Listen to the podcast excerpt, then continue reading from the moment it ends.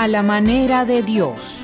Un mensaje de la apóstol Cristina María Rodríguez.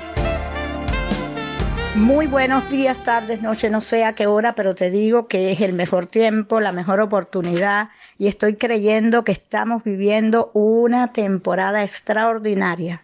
Somos participantes de algo excepcional que está ocurriendo en esta época. Pero me quiero detener con las mujeres. ¿Por qué? Porque hay mujeres estrategas y muchas veces no las vemos así, no acabamos de entender y tiene que ver con la historia de Moisés. Dice que un varón de la familia de Leví fue y tomó por mujer a una hija de Leví, la que concibió y dio a luz un hijo, y viéndole que era hermoso, le tuvo escondido tres meses. Entendamos en el momento que esto se da, ¿verdad? ¿Qué quiero decir? Que es algo importante que entendamos algo. Cuando esto se da, hay un faraón que tiene orden de matar los niños. Siempre y quiero que esto lo estamos viendo incluso en este tiempo, hay un ataque a la nueva generación. ¿Por qué? Porque la nueva generación va a tener mayor tiempo para todas estas cosas. Y dice, pero no pudiendo ocultarle más tiempo, tomó una arquilla de junto y la calafeteó con asfalto y brea y colocó en ella al niño y lo puso en un carrizal a la orilla del río. Aquí estamos frente a la madre, a Jocabé, la madre de Moisés, quien es una estratega de primera línea.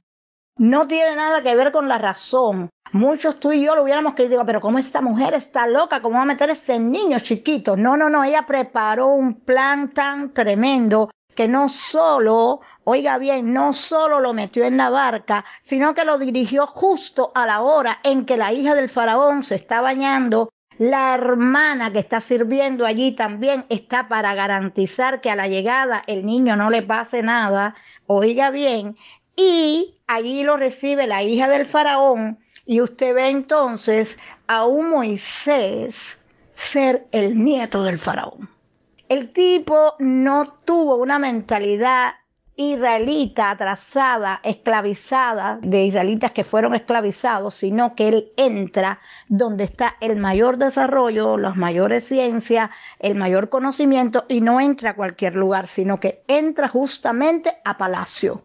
Él conocía que era palacio. No me extrañaría entonces después que Dios mismo le dice, ve dónde está el faraón. Él podía entrar porque fue como quiera que sea quien lo crió. Él conoce las debilidades y las fortalezas del faraón y él sabe cómo hablarle al faraón. ¿Por qué? Porque fíjese usted que cuando él le habla a, a un, un, dato curioso es que él fue formado en las mejores escuelas, con los mejores estudios, y dice que tenía una sabiduría y una forma de hablar extraordinaria. La Biblia habla de esto, pero después cuando el Señor lo llama, él dice, no, pero es que yo no sé ni hablar, que yo, y la gente empezó a decir que si era tartamudo él sí fue, él sabía hablar, lo que pasa es que tenía el temor reverente y sabía lo que, lo que implicaba a lo que se iba a someter.